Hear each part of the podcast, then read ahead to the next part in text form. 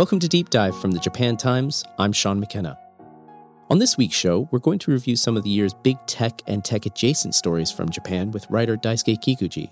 But first, you may have heard Twitter has a new boss. Billionaire and Tesla CEO Elon Musk now owns Twitter after finally completing a $44 billion takeover of the social media platform. We're following developments tonight out of Twitter. The deadline has now passed for employees to decide if they want to work there under Elon Musk.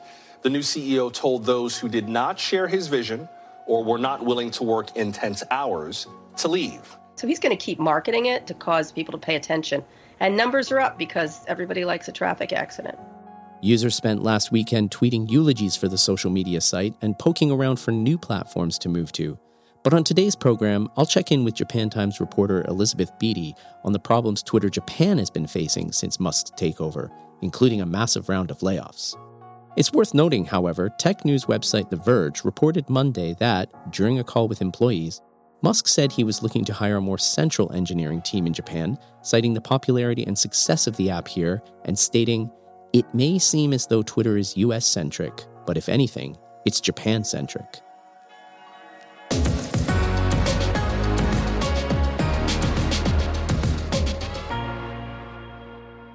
Elizabeth, welcome. Thank you. So, you're covering business for the Japan Times, and one of your first assignments was about Elon Musk's recent purchase of Twitter and how it's affecting the Japan office. Is everything going smoothly over there? Um, in one word, no. The situation continues to be very uh, messy, very uh, chaotic, and is rapidly uh, evolving. I think we've all been kind of watching these developments play out across Twitter, and the Japan office is, is no exception. It's mm continuing to experience job cuts as Elon Musk has kind of cut the workforce in half. So, Twitter has two offices in Japan, um, one in Tokyo, one in Osaka. And earlier this year, there's been a bit of speculation about whether the Osaka office might be closed down. But at this stage, we don't have uh, any concrete information to suggest that's happening. It's all just a very murky picture over at Twitter Japan. Mm. So, this might be more significant here than in other Asian countries because Twitter is, is really popular in Japan. Is that right? Yeah, that's right. So um, Japan is Twitter's second biggest market after the US, and I think below it is India, and it's quite a significant difference in those numbers. So, yeah, um, yeah it's it's used here quite quite widely. And right away, Japan was the source of where a lot of tweets about the Twitter layoffs kind of originated from. Huh. That's how I actually started following the story was watching the Twitter Japan employees tweeting about it. And, right. you know, of course, that was happening globally at the same time. Everyone was feeling that loss, but it was very significant here mm. in Japan. I think, like a lot of other countries, uh, Twitter Japan also adopted that slogan of taking love where you work, which was a Twitter slogan, and putting it in the past tense to loved where you work. And so yeah, the cuts were really, really noticeable here. And it was quite sad watching that play out. People talking about losing their jobs and a bit, a bit of a rough time for, for those employees. So, were these sudden layoffs all above board? Like, are they okay under Japanese law? Um, this is something that we might see tested actually. There's a lot of discussion and a lot of kind of Twitter analysis going on at the moment, kind of around the legality of this, because Japan has fairly robust employment laws um, and these require companies to demonstrate they've followed due process, they've uh, taken steps to mitigate or avoid layoffs, and they're also required to sufficiently notify staff. Hmm. So at the moment, we're seeing a bit of discussion about whether that due process was actually followed here in Japan. And in the US, a number of former Twitter employees have already kind of gathering together to challenge their termination, which has sparked this greater scrutiny. And it's kind of sparked a greater discussion about how Twitter under Elon Musk's management has handled these layoffs. Right. Okay. Do you know if the um, laid off Japan staff will be seeking reparations of any sort? At this stage, I haven't seen employees publicly announce that they are launching a legal challenge that um, employment lawyers are clearly very keenly offering their services. They're warning people not to sign documents that remove company liability.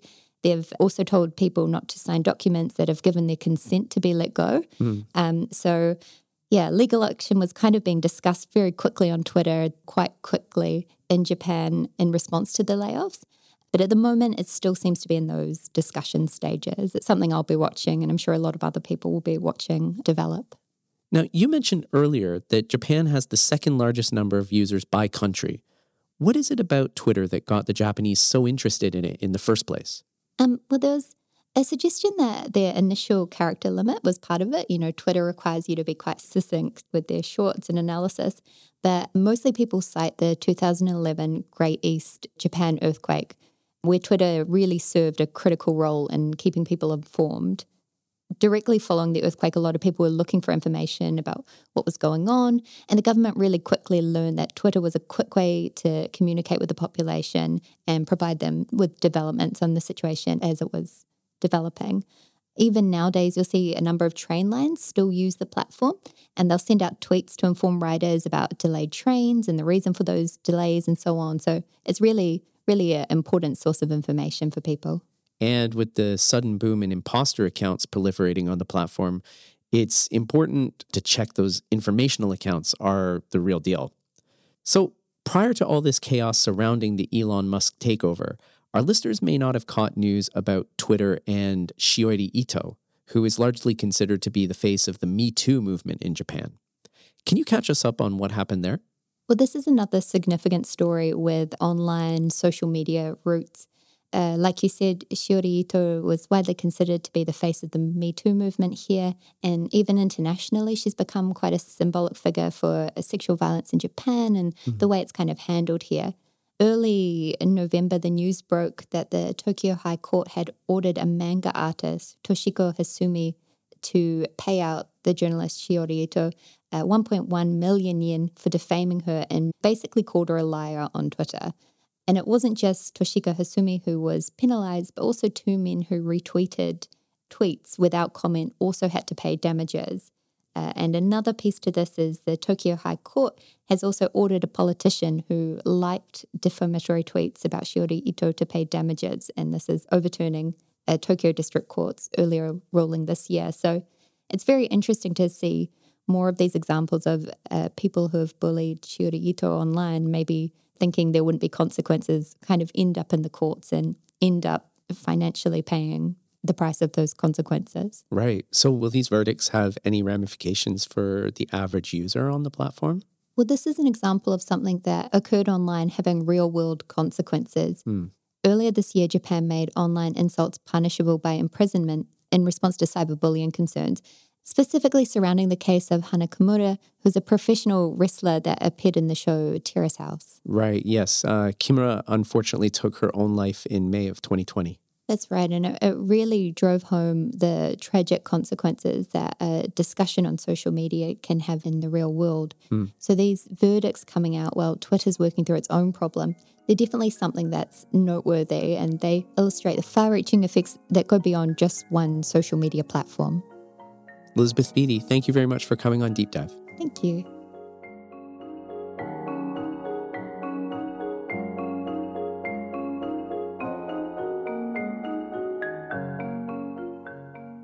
Whenever I have any questions about the internet and social media in Japan, I often go to Daisuke Kikuchi. Daisuke is a tech reporter who started his career at the Japan Times before moving on to TechCrunch and then Diamond Signal, where he focused largely on Japan's startup culture. Daisuke, thanks very much for coming on Deep Dive. Thanks, Sean. It's great to be here. We just spoke to Elizabeth Beattie about what's going on at Twitter, and I just want to get your thoughts on this. My sense is that Japanese users of the service aren't as worked up about the Elon Musk takeover as people are in the West. Is that correct? Well, I don't know. Like, I think some people might disagree with me, but there's been a similar debate going on in Japan as well. Okay. With regards to content curation. So, uh, former Twitter Japan employees who's been laid off has been criticized on Twitter you know, with a lot of Twitter users saying their timelines has become better after the acquisition by Elon. And that Twitter's Japan staff has been pushing articles written by the left wing media outlet. Okay, so basically, people who I guess you would classify as being on the right in Japan uh, believe that, you know, while Twitter Japan was running and these people were hired, they were kind of influencing the trending topics to kind of be more what they termed as left wing. Exactly. I see a lot of those posts tweeted by Japanese conservative Twitter accounts. Okay, on that, who is the average Twitter user in Japan and how are they using the platform? Are they largely conservative? Are they mostly media professionals? Are they young? Well, according to some data, 40% of Japanese uses Twitter, and Okay. that will be about 50 million people. Wow. And most of them are young, um, people in their 20s, and then teenagers, and then people in 30s, 40s, 50s. Oh, right. Okay. Yeah. So I write about startups and business trends here and overseas. So uh, I follow a lot of business people, um, startup founders, and people who works for startups. So they tend to uh, post a lot of tweets about business tips, how to scale startups, and how to go through difficult times and those kind of advices. And they tend to get a lot of likes and retweets. And then uh, some of the startup founders here, it's popular to hire people on Twitter saying that, you know, this position is available. Please message me if you are interested, kind of. And culture wise, uh, there has been a trend of Twitter manga in Japan where artists and creators, designers are writing mangas and posting them on Twitter. Right. I think it's a better platform for them compared with Instagram because uh, on Twitter, contents usually gets more viral than Instagram. Right. Right. And one of the uh, popular Twitter manga is Chiikawa. Chiikawa. This is like uh, we we don't know what animal it is, right? Nobody knows, but I think it's a teddy bear kind of. Okay. And we feel sorry for him because everything he does, he fails. But you know, he has a lot of friends who support him. And um, yeah, he's going through tough times with them. So it's like a really adorable manga. But even adults can really relate to it. okay. I know that Chiikawa actually won the Japan Character Award this year. Yes. And it was kind of a surprise. Um, came out of nowhere. Yeah. So everything started on Twitter. Besides Twitter, um, what other kind of like social media sites were popular in 2022? Well, in Japan, Line message app is Oh, okay. quite popular here. You use it, right? I do. use Line to message you. Yes. Yes. and yeah, I use it to, you know, message my parents and my friends and my wife and all that. But besides that, similar to the rest of the world, social media like Instagram, YouTube, uh, TikTok okay. is really popular here. So recently, the uh, younger generation, instead of using Google search, they look for restaurants and fashion um, on TikTok. Oh, right. Okay. Yeah. So like they check like their favorite influencers and their friends and you know their favorite accounts, um, what kind of restaurant they're going to. Uh-huh. And after that, they go to restaurant websites like you know Tabelog, right? Yeah, Tabelog's a restaurant review site with um, user-generated pictures and so on. Yeah, exactly. The Gen Zs, the younger generation, they go to Tabelog only to make reservation or to look at the menu, Mhm. but they actually find the restaurants on TikTok. Right. And uh, do you know about Zenly? Okay, so I do know that Zenly was around. Um, it, was it popular in Japan? Yeah, it is. Zenly is a social media app where users share locational information Okay. to their friends, and it's very popular among Gen Zs here in Japan. They would um, open the Zenly app and see where their friends are at, Uh-huh. and then you know if some of the friends are close by, they say hi and like meet up. Is Zenly still around? So Zenly is a app that's developed by a French startup called Zenly, and uh, it was actually acquired by Snap that runs Snapchat. And unfortunately, Snap is not doing too well recently, and they announced a massive layoff back in August. And they also announced that all Zenly staff will be laid off, and that the app will shut down soon. So basically, Snap, which is in charge of the Snapchat app, bought this company Zenly, which is really popular in Japan. And uh, when they took over, they ended up laying a lot of people off who were at Zenly. And instead of trying to kind of like bring it back, they just kind of let it die. Why would Snap do that? I think it's because Snap wants more users in Japan to use Snapchat instead of Zenly. Oh, okay. because Snapchat has a similar function to Zenly where users can share their locational information to their friends. So it's easier for Snap to just shut down Zenly in order to do so. Right. They're trying to eliminate the competition. Okay. What are some of the apps that we should look out for in 2023? Yeah, so uh, BeReal is an app that might become really popular here in Japan in 2023. BeReal, the so called anti Instagram social media platform, which sends users one simple notification per day. So it's an app where you have to be real. You have no filters and you have to post a picture within three minutes after the notification. Okay, so the app sends you a notification, and then no matter what you're doing, you need to send a shot of yourself. So if you're just sitting there eating cereal, then you have to send that picture out. Exactly. It takes picture with both cameras in and out. Okay. So yeah, selfie and then also what you're looking at. So it's really, really real. right. Okay. So just like Zenly, um, BeReal is developed by a French startup called uh, BeReal. Uh-huh. Um, it was launched in 2020 and it's really popular among Gen Zs in the US and France. And in Japan, it's ranked 22 in App Store social media ranking right now. Okay. But it might climb up the ranking next year. Are there any kind of up and coming Japanese social media apps? Yeah, there's a social media app called Yay that's used by mostly younger generation in Japan. And that's Yay spelled Y A Y, not Yay as in Kanye. Yeah, yeah, exactly. Okay. So people use it to um, kind of talk while they play video games and watch TV shows together. Okay, that sounds a bit like Clubhouse. Kind of, yeah. It's Right. really similar. In addition to all this social media news, one tech world obsession that sparked some backlash this year was generative AI. That's where you feed text or images into an application and the app creates a new work from it. I think some people may have encountered this through DALL-E. It seems like everyone is talking about these websites that use artificial intelligence to generate images. It's all because of a tool named DALL-E, which comes from a startup named OpenAI.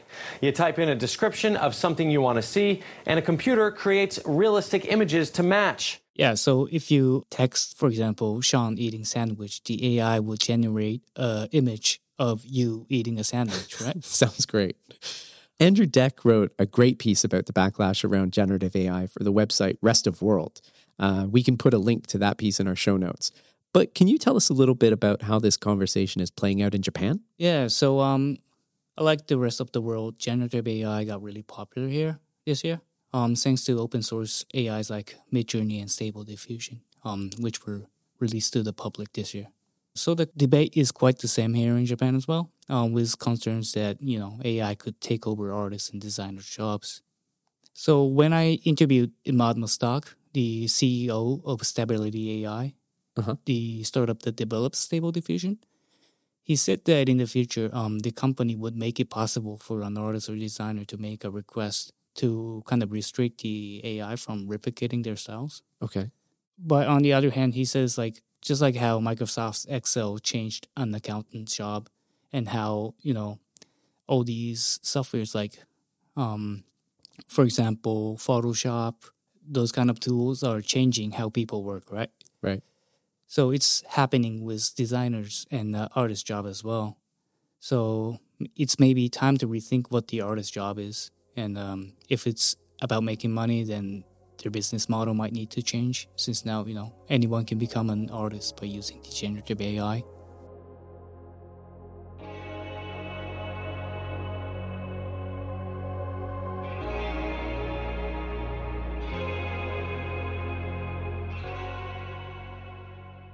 Daisuke, you write a lot about startups, a beat that's closely connected to the world of tech. There have been two ongoing startup related stories in Japan this year. One has to do with the challenges the SoftBank Vision Fund is facing amid a broader tech downturn. SoftBank shares plunged on Monday. Investors were spooked when the Japanese lender's Vision Fund reported another heavy loss for the third quarter running. The other has to do with the Japanese government. So this year, Prime Minister Fumio Kishida's administration decided it was going to step in and help Japanese startups by creating a new cabinet post to oversee them.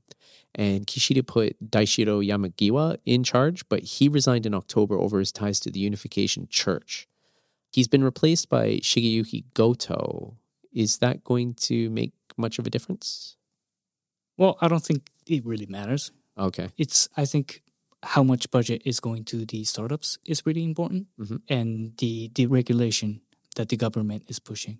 So uh, Kishida, following Abe's pass, has been really keen on helping startups here, and the government is trying to increase the number of startups by tenfold in the next five years. Okay. And the budget is aimed at around one trillion yen. So the budget is big, but we need to make sure that the money is going to the right startups, to the startups who actually need it. Uh-huh. The government is pretty conservative, so the fund could be given to the later stage established startups that may not require, you know, extra help with regards to cash. Okay. And we need to make sure that early stage startups are backed by enough funding.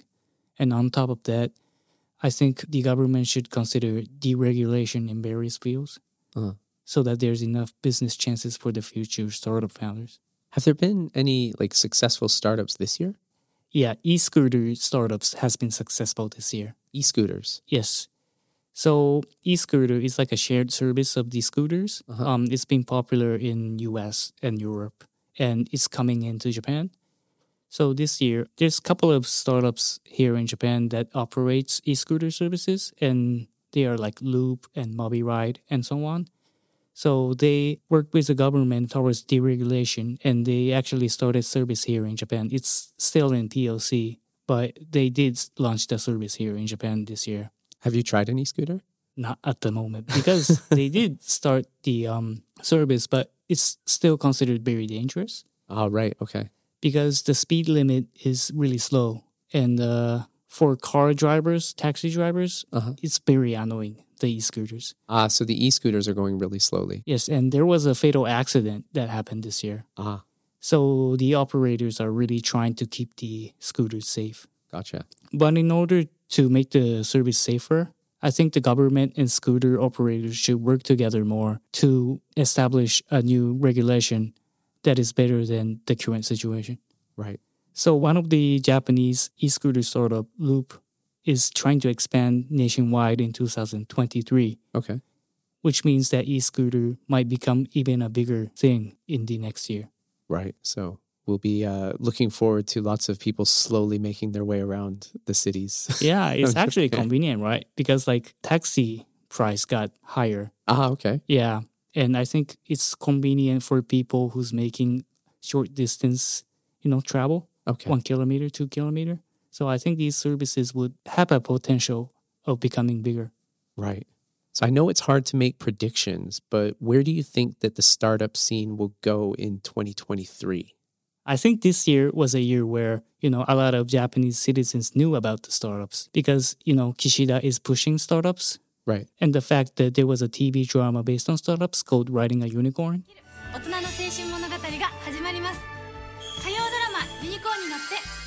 Okay. Yeah. And I think there are some services and some startups that are potentially going to other markets, for example, in the US and Asia. Uh-huh. It's hard to make predictions, but I really want these startups to, you know, do well overseas, not just in Japan. But for the startup to become even more big, to become huge, I think they should go to the global market. Okay. And another thing is that they need to learn English. Right. I'm hoping that more investors from overseas will show interest in Japanese startups Okay. Why? because there are so many, you know, unique ideas here that Uh-huh. could potentially do well overseas. Gotcha. And the yen is kind of low right now, so it'd be a good time to invest. Exactly. Thanks very much for coming on Deep Dive. Thank you very much. Big thanks to Daisuke and Elizabeth for joining me on this week's program. Don't forget to check out the show notes for links to their stories and the different social media sites and startups that Daisuke mentioned.